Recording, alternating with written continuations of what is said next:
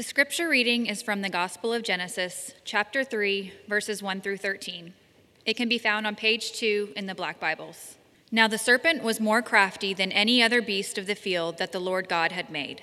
He said to the woman, Did God actually say, You shall not eat of any tree in the garden? And the woman said to the serpent, We may eat of the fruit of the trees in the garden. But God said, You shall not eat of the fruit of the tree that is in the midst of the garden, neither shall you touch it, lest you die. But the serpent said to the woman, You will not surely die, for God knows that when you eat of it, your eyes will be opened, and you will be like God, knowing good and evil. So when the woman saw that the tree was good for food, and that it was a delight to the eyes, and that the tree was to be desired to make one wise, she took of its fruit and ate. And she also gave some to her husband, who was with her, and he ate. Then the eyes of both were opened, and they knew that they were naked. And they sewed fig leaves together and made themselves loincloths. And they heard the sound of the Lord God walking in the garden in the cool of the day.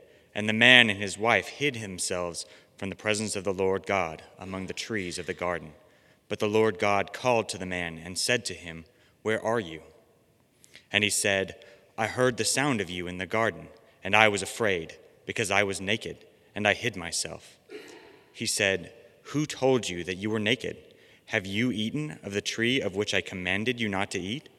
The man said, The woman whom you gave to, to be with me, she gave me fruit of the tree, and I ate. Then the Lord God said to the woman, What is this that you have done? The woman said, The serpent deceived me, and I ate. The word of the Lord. Thanks be to God. Thanks, Michelle and Chris. You know, season, this, this season is fun, right? Advent's a fun season lots of great stuff going on. I love Advent. Um, you know, spiritually, as you know, in the context of the church, Advent is meant to uh, sort of for us to, to re enter again into the life of what Jesus has done, re enter the history of redemption. And, and Advent is that season where it's like being in the Older Testament, where we know all the promises and we're anticipating what God will do and we're waiting for the Messiah. You know, it's during, you know, we remember as a people that the world's out of sorts. You don't have to argue that point very much. Things are not as they're supposed to be. Why is that? Well, God promises that He'll send a king who's even able to sort out that, to bring reconciliation, to bring restoration, that one day the king will come. The angel appears to Mary, says to her, Don't be afraid. You found favor with God. You will conceive and give birth to a son. You're to call him Jesus. He will be great and be called the Son of the Most High. The Lord God will give him the throne of his father David. He will reign over Jacob's descendants forever. His kingdom will never end. That's a long time. His kingdom will never end. And so the, the coming of this child, it's massive. It's a big deal. The ruler has finally come. The king that was promised is finally here. You know, Advent is about that season where we remember that the promise of the Father working through the Christ child by the power of the Holy Spirit, does something so magnificent that it's meant to be the center of our lives. The very life, death, and resurrection of Jesus, to center ourselves on it. And, Advent is supposed to be that season where it feels that cosmically significant, but oftentimes it doesn't. Like sometimes Advent isn't always fun, right? I was reading on Reddit the top 10 things that people hate most about Advent. Okay? I'll just read you a couple of them. One of them was buying and finding the right gifts. I mean, that's like serious first world issues, but like, you know, problems, whatever. But yeah, I get it. Like, I am not good at buying gifts. I'm so bad at it that I'll end up buying Jamie the same pair of jeans, like, or the same shirt, or the same Kendra Scott earrings. I'm like, oh, I got this color. She's like, I love it. It's another pair. I have two kinds, you know, two same ones. Whatever it is. For students, you think of December and you think of finals, like all your exams you get to take. That's probably not very exciting for you. Maybe it is. Probably not, though. Christmas jingles, those songs that are going to haunt you at night now until after probably two weeks into January. Awkward family gather- gatherings, another Reddit favorite. And then this, um, which I can identify with finding parking spots. You know, it becomes so difficult to find a good parking spot in this season because everyone's out shopping. And yet, the scriptures call us to think about this season, this idea of Advent, in such a way that we calibrate our lives to it. That's what the Advent candle is all about, right? The prophet's candle, it symbolizes hope. For Adam and Eve, um, they are confused by hoping in a lie. And we're going to talk a lot about that lie this morning. But hope is actually, we're meant to be centered on a lasting hope. The Bethlehem candle, symbolizing faith. For Adam and Eve, they're misdirected and they trust in something other than God's love rather than in what God says. The shepherd's candle, symbolizing joy for Adam and Eve.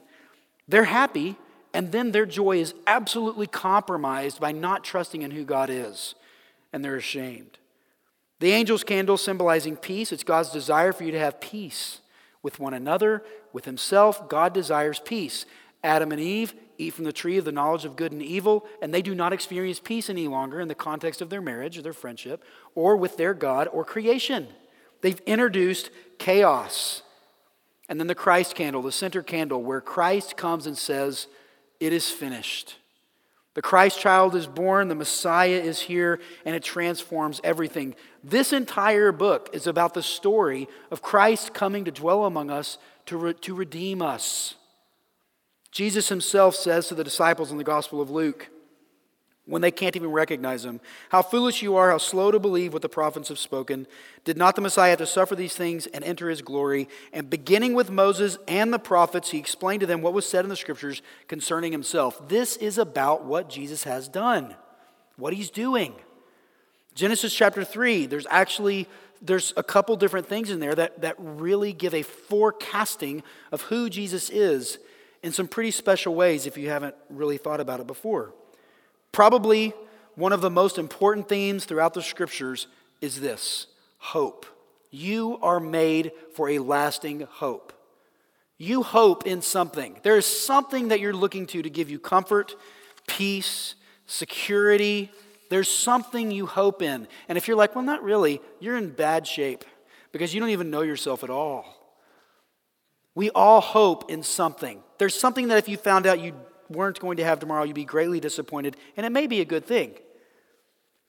But we all hope in something. And the irony is, is that Adam and Eve are placed in a situation where they put their hope in a tree, and that hope lies to them, and it destroys them, and it breaks them in the face of being given hope by their God, saying, Here's everything for you hope in this. They choose something else. They believe the lie. Advent is a season, it's a good season for us to ask the question about what lies am I hoping in, hoping, hoping in. Look, I'm one of your pastors. I hope in all sorts of lies. Whether it's approval from somebody or age or whatever it is. We're in a constant process of repentance, saying, God, teach me to hope in something that's lasting, something that's sure, something that's eternal, something that really matters. The song that Joe sang, it's a song we're going to be hearing throughout this um, Advent season by the Gray Havens called "At Last the King." It's a great song. Like if you're like you're thinking about an, some Advent songs to listen to, that's a really good one to put on your list. But let me read you one of the lines in there. It says this: "You've deceived and lied. My child has gone into exile. I will go and make a way home. I will bleed like the enemy." The God of heaven and earth says to us, He will do whatever it takes to bring restoration to what has happened with Adam and Eve in this moment that we read about in Genesis, even if it means He's going to bleed. And He does, and He's willing for our sakes. No one loves you this well. We try, that's true, and it's good, but the God of heaven and earth loves you in a way that is incomparable and it is yours by grace and through faith. So, the main idea this morning I want to hit is Is the hope that Jesus offers as King really big enough? Like, is it really big enough in the moments that really matter? You know, this is a season, you're just coming off Thanksgiving. For some of you, it was really awkward and sad because maybe you missed somebody who's died and you don't get to celebrate it with them, or, you know, there was family stuff or whatever it was. For some of you, it was great, and that's wonderful. But in those hard moments, it is important for you to know, it is necessary for you to know, God intends for you to know that He has a hope for you in Christ that is able to sustain you. Okay, let me get going here. Um, so, first, to get started, looking more closely at Genesis chapter 3, people ask all sorts of questions about the book of Genesis. Like, is it real? Is it true? Yes, it is. God has given us the book of Genesis to shape how we think about creation. God made it, it was good. The mountains are grand, the oceans are deep, because God is both grand and deep. Creation is infinitely small, it is infinitely large, because God is infinite. God makes all things, and they're at peace, and they're good. And yet, the world we live in has a lot of war in it. It's lacking a lot of peace in our families, in our different countries. You know, my wife and son are on an exchange program right now. They're going to South Korea and China. I'm like terrified. It's probably you know unfounded in a lot of ways. But I just worry about being near them because I can't protect them. We live in a place where there's difficulty. Why is that there? The book of Genesis has some very profound things to say about the reality of sin, its destruction, uh, the destruction it causes, and God's answer to it. Remember in Genesis chapter 1 and 2, God creates all things. He speaks and He makes it. The scriptures say in the space of 24 days, God made all things and it was good. We read that He makes a world where there's no scars and there's no damage, it's complete. And then in Genesis chapter 2, verse 25, we read that Adam and Eve are created and they're together and they are naked and they're not ashamed. Adam and Eve have a relationship where there's no space for shame. There's no manipulation, there's no condemnation, there's no judgment, there's no former failures, there's no wounds. They are at peace with one another. They're unashamed, unafraid, completely at, in a place of, of being able to satisfy one another. No anxiety. It's just good. Or to put it this way, Adam and Eve really got each other. I really got each other. And I don't know if you heard about this story, but from last month, did y'all hear about Charlotte and John who live outside of Austin? Uh, one's 106, John's 106, Charlotte's 105, and they got married in 1939 uh, during the Great Depression. They both went to the University of Texas in Austin, which makes sense to me. And um, he is actually the oldest form, he's the oldest living former University of Texas football player alive today, all right? They celebrated 80 years of marriage last month. This is incredible. Many lifetime, I mean, 80 years, that's amazing. And he was asked, they said, okay, John, what is the secret to this? And this is what he says Live life in moderation and be cordial to your wife. Now, I know that doesn't really translate in some ways. Like, if I go to my wife and say, I just want to be so cordial, it doesn't work, right? But cordial means to be warm and friendly. It means to consider the needs and the welfare and the experiences and the desires of the other as greater than your own, to be truly cordial. And in the midst of that, John and Charlotte have experienced 80 years of marriage. It's something incredible. You know, as wonderful as that is, Adam and Eve had even something more pure absolute friendship and care for each other. It was good. And God gives them the whole Garden of Eden to live in. It's a beautiful place. Just amazing. And they're there, and they've been given the trees, and they have food, and they have one another. They have, they have a relationship with their God that you and I can barely like get our minds wrapped around, and yet we try to. And it's good. And God says, here's the thing. There's one thing I want you not to do. I just please don't eat from the tree of the knowledge of good and evil in the middle of the, of the garden, because when you do, you'll die. It's not that I'm being selfish, it's that I'm warning you. If you eat from the tree of the knowledge of good and evil, it will kill you. Now, this kind of this isn't that hard to understand. If you think about mercury, mercury like liquid silver, you ever play, you ever seen that stuff? Like roll around on a desk, or they power thermometer. You know, they're in thermometers and barometers and fluorescent lights. They're great for so many things. Please do not drink a bowl of mercury. It will make you ill. You'll die. It has its purpose, a very specific purpose that we use it for. But if you use it in ways it's not intended, it will destroy you. God is giving Adam and Eve this opportunity with the tree of the knowledge of good and evil, saying to them, Look, you can climb on this. You can probably throw fruit at each other. You can do all sorts of stuff. But please don't eat from the tree of the knowledge of good and evil. When you do, you will surely die. Okay, then Genesis 3, verse 1. The serpent approaches Eve and says, Did he actually say, You shall not eat of any tree in the garden? And Eve starts out right. She says, Well, we can eat from any tree, just not that one. But then she adds to God's law and says, Neither shall we touch it. Neither shall you touch it. Now, this is, this is good. Anytime you add to God's law, you're, you're missing the boat. Is where the Pharisees struggled. It's where many of you know us and even American Christianity we struggle. Like we all understand that people are Christians, but like if you're not doing these five or six things, you're not really a Christian. Or you're not, you know, you can't be a Christian and do this, or you can't be a Christian and do that. Actually, Eve adds something here. You can have the fruit, God says, but you can't eat it. Don't eat from it. He doesn't say don't touch it. And yet Eve Eve says that. She adds it, and she's probably thinking that it's dangerous in every way. And so then the serpent responds and says, Actually, no, that's not true. If you eat from the tree of the knowledge of good and evil, your eyes will be opened, and you will be like God, knowing good and evil. So Eve is there.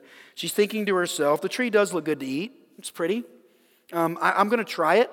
I want to be wise. The serpent says, My eyes will be opened. Now, you should be recognizing metaphors here, right? She's not walking around the garden with her eyes closed. He's saying your eyes will be opened, like you will understand things in a way you don't understand them now. You will be the discerner of good and evil in a way you are not now. God says this is bad. You want to say it's good. And so you'll be the one who determines if it's good or not. And we'll see what happens. And so then she eats from it and she gives it to Adam. Then we see both Adam and Eve, their eyes were opened.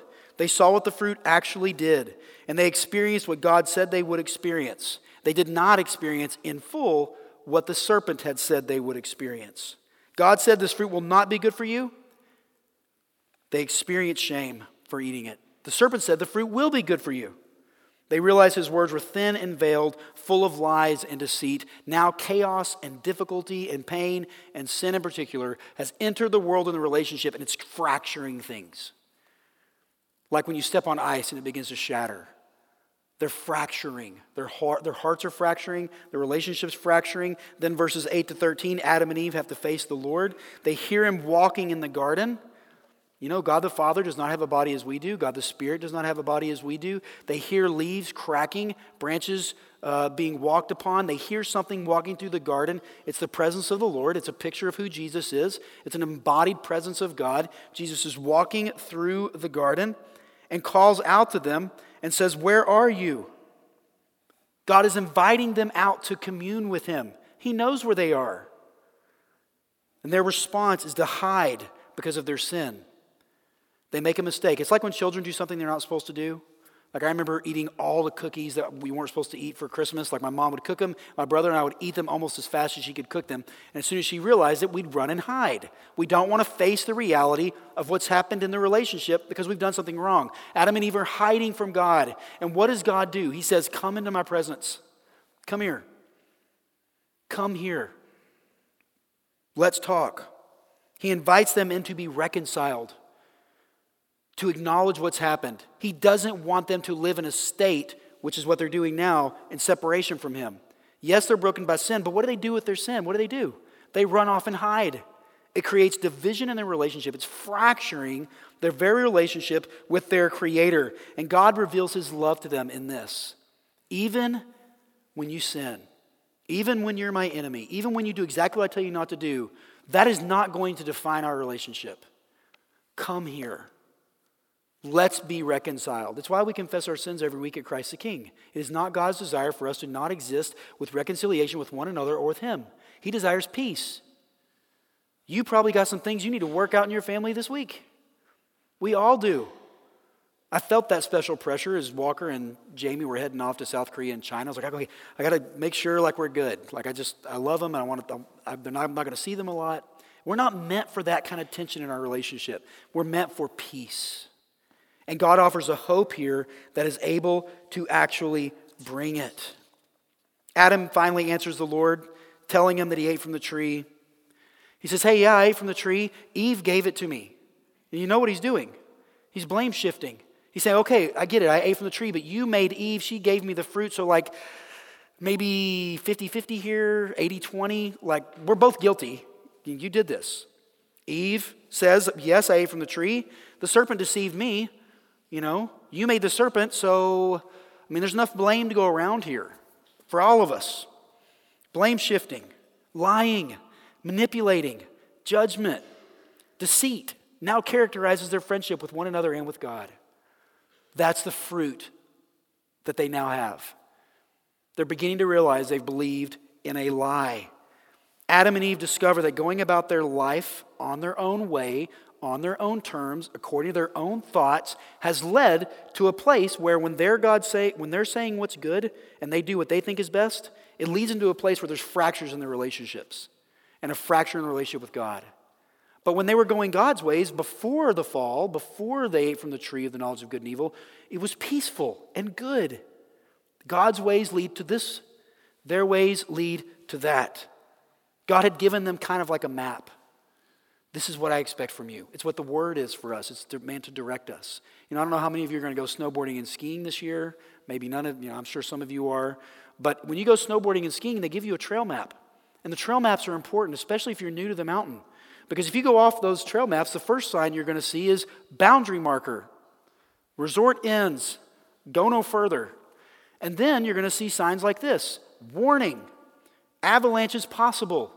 And you may even hear some cannons going off as they're trying to knock down some of the snow. Then you'll see things like unmarked obstacles. And that's not referring to buried treasure. There are cliffs and there are rocks and there are holes in the rocks and crevices that you can slip into. The people who made the trail map know that this is the space where you will thrive today. Be here. This is, this is the good place for you. Here's what I have for you. Don't go over there. Be here. God is inviting us through His Word to live under His care because He is trustworthy, because we can hope in Him, and He's not a liar. He doesn't intend to deceive you. Now, you may not understand what's going on, it may lead you to a place of great pain and agony. But always remember Christ's death on the cross leads to the resurrection. That's where it leads. God's promise to us is that He's leading us to a place of goodness. Adam and Eve's relationship is fractured. They doubt each other, they blame each other, they throw each other under the bus, they betray one another. It's going to be difficult for their relationship to thrive with this much junk in the middle. Their relationship with Jesus is fractured. They hide from him. They question his motives. They're questioning God's motives. They argue with him. They no longer believe that he has their best in mind. And so now, what are they? Isolated, hopeless. They can only hope in what they can surmise and figure out. And how's that going for them? Not good. Adam and Eve had put their hope in a lie instead of hoping in the hope giver. And as a result, they fractured everything. Now, if I were to ask you the question of where are the fractures in your life, how would you answer it? Where, what are the physical fractures? You know, I've got a broken wrist that's probably never going to heal. It keeps breaking. I keep doing stuff and it keeps breaking. What are your emotional fractures? Maybe there's places of great damage. Or your spiritual fractures where you're doubting God or he, he hasn't answered this question about maybe why your child's ill or why someone you love is in danger or why he's allowed this thing to happen. Do you know what God promises to do for you is to give you his presence and his goodness and to answer every question your heart needs to have answered, but not every single question your heart can muster. But God will answer the questions that your heart needs answered. It's why he gives you the scriptures. It's why he gives you the counsel of his people. God invites you to do this, to hope in what he's given you, to hope in him beyond your own fears. It's called faith. He's, he deserves it. He's a king that, we, that when we give our allegiance to, it's a hope that does not disappoint us. Look at different ways Adam and Eve's allegiance is shifted. First, they're, they're, they have an allegiance to the Lord in the garden, everything's great, right? They're making, you know, raspberry jam or whatever they're doing eh, you know, before the fall. It's their garden. They can do whatever they want. They have peace with one another. They're looking out for each other. Then their allegiance shifts. They begin to trust the serpent. So they do what he says. And then once they get over that, they begin to trust themselves and start looking out for each other because they blame each other and throw each other under the bus. They try to change the story, they try to hide. Their allegiances are shifting and it is leading them to chaos. I want to submit to you if you feel completely adrift spiritually, put your hope in Christ. Put your hope in the one who's died and rose again, the one who was born, the one prophesied about for thousands of years, the one who has come to you this morning to say to you, I'm inviting you to come out of hiding, to be reconciled to me. Eve hears the serpent. She considers his words, You'll not surely die. And she eats from the tree of the knowledge of good and evil. Now, why does she do that? What's going on with that tree? Eve didn't learn what evil was when she ate the tree. She knew not to eat the tree. Right? She's not supposed to eat from the tree. God said, don't do that. She already has a knowledge of what's good and evil. What's really going on here is with the knowledge of good and evil, the tree of the knowledge of good and evil, it's a tree that says, by eating this, you are putting yourself in the place of God. It's, it's, the tr- it's the tree of the discerner of good and evil. You become the discerner of good and evil. So if I tell you it is good for you to drink mercury, it's good for you. Drink mercury. You're going to drink it and realize I'm a bad I'm doing a bad job as a god. I'm actually not I don't know what I'm talking about. You see? Eve puts herself in the place of saying, I know what's good for me. What's good for me is to eat from this tree of knowledge of good and evil. I am now the discerner of good and evil. I now know good and evil. The problem is she's horrible at it. She doesn't know enough good or evil. She doesn't know the real consequences of it. And so she's essentially becoming her own God in that moment, and God responds to her by wanting to bring her back into his presence. When Adam and Eve choose to trust the words of the serpent and their own hearts instead of the words of the Lord, it brings sin and death into their world. How does God respond? Rather than shame, the Lord pursues Adam and Eve. Rather than shame them, he pursues them. Rather than abandon them, the Lord moves toward Adam and Eve in their sin. Rather than ignore them or be super passive aggressive or whatever, he tries to develop a relationship and invites them to hope in the truth again. You've been hoping in false things. I want to invite you to hope in who Christ, in who I am, in my promises, in the Christ child. Hope in this. He invites them again. Do you see that?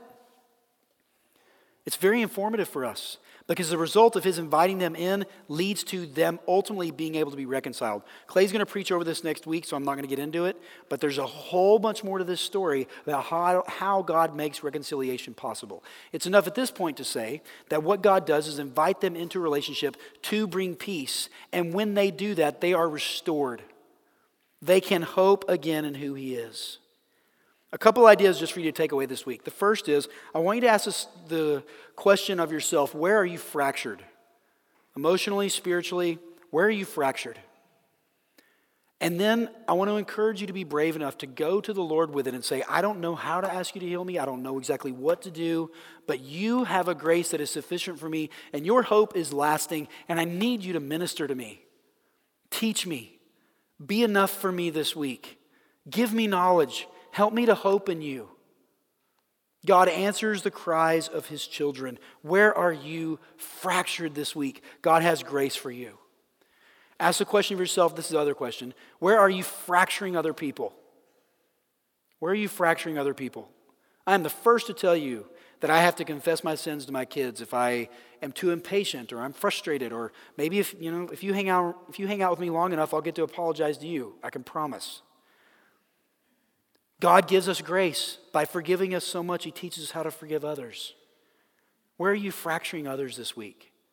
Ask for God to make His hope so real for you this week that you begin to seek the good of those that are around you. Don't believe the lie that by hoping in something else, you'll find peace. Let me close with this story. Y'all, y'all know that game Minecraft? I don't play it, but a lot of people do because this dude sold it for $2.5 billion. All right? That's, that's quite a return on what he's done. All right? Scott, um, Scott Sauls wrote this book called From Weakness to Strength. You should read it, I'd highly recommend it. But he talks about um, the creator of Minecraft, Mark Persson, And um, anyway, he has two, he has like this dude has $2.5 billion. He's got a $70 million home. He hangs out with super cool people. He goes to amazing parties. He's got it all, right? There's two tweets of his I want to read to you that Scott quotes. Mark tweeted this First, the problem with getting everything is you run out of reasons to keep trying. Okay, I mean, I get that. But listen to this one. Sorry. This is why I always use my iPad. My wife has it in China. This is the, uh, this is the other uh, quote he has. Mark said this hanging out with a bunch of friends and partying with famous people, able to do whatever I want. And yet I've never felt more isolated.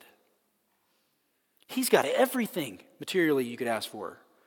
It means nothing when he's laying in bed at night under his covers. It's not enough. Don't believe the lie that it is. Don't believe the serpent.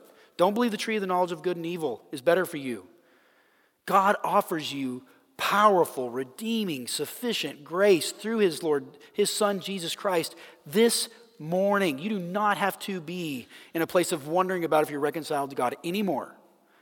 God offers grace through Christ.